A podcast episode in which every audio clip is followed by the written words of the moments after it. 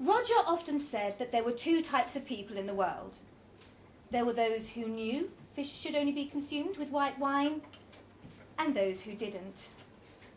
It seemed to Elsa that if you were going to live your life by arbitrary rules, that that one made as much sense as anything else. The bottle of Vino Verde white wine that Elsa had ordered sat open on the table between them. The veal is served in a velouté sauce, said Roger. What does that mean exactly? The waiter, swarthy with some kind of boil on his wrist that he kept scratching, looked bored. Velouté is, how is it in English? A light sauce. We make the stock thick with flour and butter. Hmm, said Roger. Elsa was thinking about how there were really only two types of people in the world that mattered. There were those folks who could make a decision, and those who just fucking couldn't. this veal, asked Roger, taking a careful sip of wine. It could almost be called a white meat, couldn't it? The waiter looked puzzled. Yes, is meat finest meat veal and cooked medium rare. If you don't like the sound of that, then get the snapper, suggested Elsa. Perhaps I will, said Roger. Okay, the waiter started to write. You know that you wouldn't be able to eat meat with this wine anyway, said Elsa carelessly. Roger exhaled through his nostrils. I'll have the veal, he snapped. Elsa stared. Don't be like this, she said. Like what? he replied. I'm not like anything. The other tables were filling up.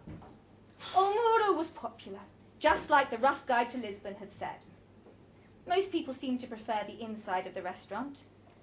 Elsa guessed sitting out on the terrace was for tourists, but she loved the view.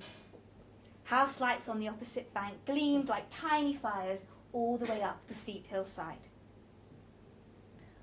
Manage to get to the post office tomorrow? said Roger suddenly. Their flight was at eleven. We'll try, said Elsa. Roger tapped the postcard he had been carrying in his top pocket. It showed the Castelo de São Jorge. They'd got lost there on their second day. I'm sure Russell will appreciate it, said Elsa. Roger said nothing. Elsa knew Russell wouldn't appreciate it. He was the most surly teenager Elsa had ever met. He wouldn't like the fact that Roger had made her sign the card too, in the small space that he'd left after much love from Dad and... She tried hard. He was Roger's son, after all, but nothing seemed to please him. She knew that Roger found his son difficult too, but they never talked about that. Oh, it's getting busy, said Roger. The restaurant was full now, with a small knot of people waiting by the entrance for a table to come free. Elsa noticed a young man moving amongst the tables. What does that guy want? Roger had noticed him too. Just begging, I think. Gypsies, said Roger. I've read about them in the guidebook. Elsa watched an elderly woman at a nearby table embrace the young man and press something into his hand. Everyone wants something for nothing nowadays, Roger said. I'm sick of it. Their starters came. Elsa poured more wine. Why don't you try one of these figs wrapped in parma ham? They're delicious. When Roger smiled and nodded, she speared a fig with her fork. He was leaning forward to taste it when someone jostled him. Podría me ayudar, por favor? It was the gypsy. Elsa realised he was younger than she had thought. A thin boy of about fourteen, wearing an old Lacoste shirt that was too big for him. He reached out to touch Roger's shoulder again, but Roger squirmed away. Roger didn't like being touched by strangers. De onde vos disiez? Said the gypsy. What's he saying? said Roger. Neither of them spoke Portuguese. Go away, said Roger. The gypsy kept talking. Roger flapped his hands. Shoo! Shoo! Go away! The boy's voice was low but urgent. He wants money, said Elsa. No! No! said Roger, shaking his head vigorously. The boy pointed to his mouth. He's hungry, said Elsa. She felt weak, as if she had inadvertently laid bare some secret. No, he's not, said Roger. We will not give you anything. He drew the syllables out so slowly, Elsa could barely understand him. The boy smiled and touched the goat's cheese tart on Roger's plate. Oh! said Roger and slapped the boy's hand. The blow made a flat smacking sound. The boy curled his hand into a fist. Ken! said the gypsy loudly. Then the waiter was there, shoving the boy back into a table with a tinkle of glasses and cutlery, hustling him away down the terrace. Much a sorry, gentlemen and a lady. It seemed to be regretted, said the waiter. Don't worry about it, said Elsa quickly. I'm okay, said Roger. I'm fine. After the waiter left, they were quiet.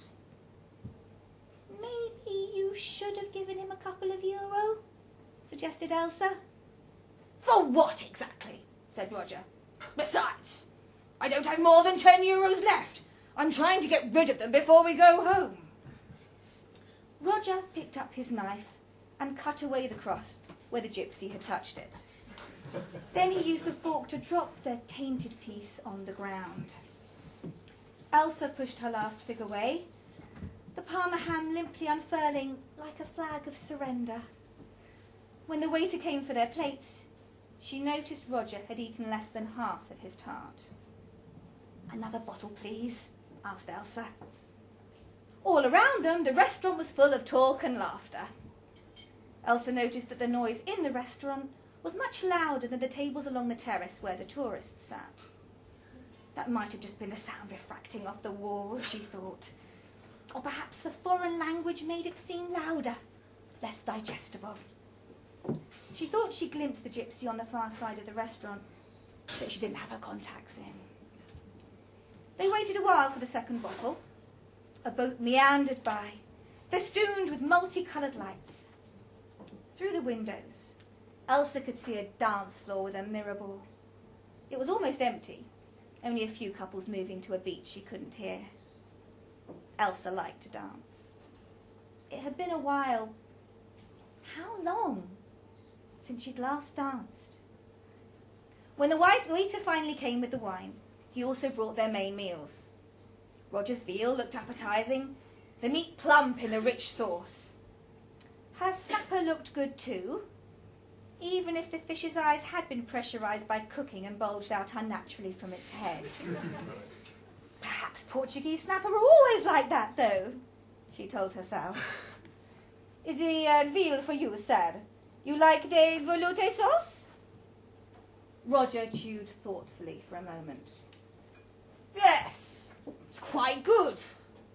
He cut off another small piece and chewed it even more thoroughly. It's okay with the wine. The waiter squinted at the label. Excellent. Bon appetito. He didn't ask you about the snapper, said Roger. It's fine, said Elsa. He knew you'd say that. They finished their main courses in silence. At the end of the meal, taking the plates away, the waiter dripped velouté sauce down Roger's front. oh, no! Roger dabbed at the sauce with his fingers. Leave it, said Elsa. I'll deal with it when we get home. I don't want it to set, he replied fretfully. For the next ten minutes, Elsa watched him busy himself rubbing his napkin on the stain while the restaurant bustled around them. They skipped dessert but they ordered coffee and port. They drank in silence. The port was excellent, benign and flavourable, tasting of warmth and sunshine. It had not been a good dinner, she thought, but it had not been their worst dinner either. When the bill came, Elsa took out her wallet to pay. Roger took up the bill and started to scrutinise it. Very reasonable, said Elsa. She put down a 20 and 10 euro note on the saucer. The waiter whisked it away. Let's go. No, it's not reasonable, said Roger. They've charged us for two snapper. Look! She looked where he was pointing. He was right. It's because you changed your mind when we were ordering. Well, just think of it as a generous tip. It's because they got it wrong and we shouldn't have to pay for that, said Roger. I'll sort this out. Couldn't we just leave this be? asked Elsa. But Roger wasn't listening. Through the window, she watched him thread his way through the restaurant. In his dirty shirt, he looked like a beggar, Elsa thought. She watched him arguing with the waiter, and then with the owner. When the owner returned with a new bill on another saucer, Roger grabbed one of the banknotes and returned to the terrace, waving it like a tiny banner. Did you leave them a tip? asked Elsa. Yeah. Improve the service! he folded the 10 euro note in half and tucked it ostentatiously behind the postcard in his shirt pocket. Elsa felt as if she were the one who had made the mistake. She never knew with minor details if they mattered a little or a lot. She wanted to go back and put five euros on the table, but it seemed like everybody in the restaurant was watching them go. She just wanted to get away. They walked back up the cobbled streets in silence. Roger was looking for something. Stamps, maybe, thought Elsa. Tomorrow there would not be enough time. Russell wouldn't care about the postcard, but Roger would still be unhappy. Nothing ever changes, she thought. Not really. Halfway back, they heard running footsteps behind them. When Elsa turned, she almost screamed. It was the young gypsy, looming close, still talking with quiet insistence. In his left hand, held down against his thigh, Elsa saw a knife. Give him the money, Elsa said. She held out her purse. But the gypsy ignored her. No, said Roger firmly. Elsa's throat constricted. Roger took a step forward. The gypsy touched the postcard sticking out of Roger's pocket. Suddenly the two were scuffling, an ineffectual flailing and struggling of limbs that seemed to throw them both off balance. Elsa screamed and looked around for help. She saw no one. Roger lashed out and the gypsy fell back. When something metal clattered onto the cobblestones, the gypsy turned and ran away. Roger shouted, the sound full of fear and anger. Elsa bent to pick up the knife. It looked like one of the knives from the restaurant. Elsa, said Roger. I'm all right, she croaked. Her throat relaxed, releasing the oxygen in her lungs up into her head. She decided to leave the knife alone. Perhaps the police would do something with it. When she straightened up, Roger was holding his side. There was a dark stain underneath his shirt pocket. Elsa, said Roger again. Elsa braced Roger with one arm and fumbled with her phone. When she called 999, it didn't work. 911 wouldn't even connect. Her frantic fingers pressed the recall button. The call went through. Elsa listened to the phone on the other end begin to ring. She noticed that the blood stain on Roger's shirt was spreading. It was the same side as the velouté sauce, she thought wildly. Cleaning it would be easier. Elsa wondered why she might think such a thing, here and now. Someone picked up the phone. Restaurant Muro, said a faraway voice. She opened her mouth, trying to think about everything she needed to say. What came to her instead was the thought that there really were only two kinds of people in this world. There were those who made certain choices and people who didn't. The difference between them might be tiny or enormous, depending on your point of view. But what actually mattered, what you couldn't always judge when the decision was made, was whether you wanted to live with the consequences.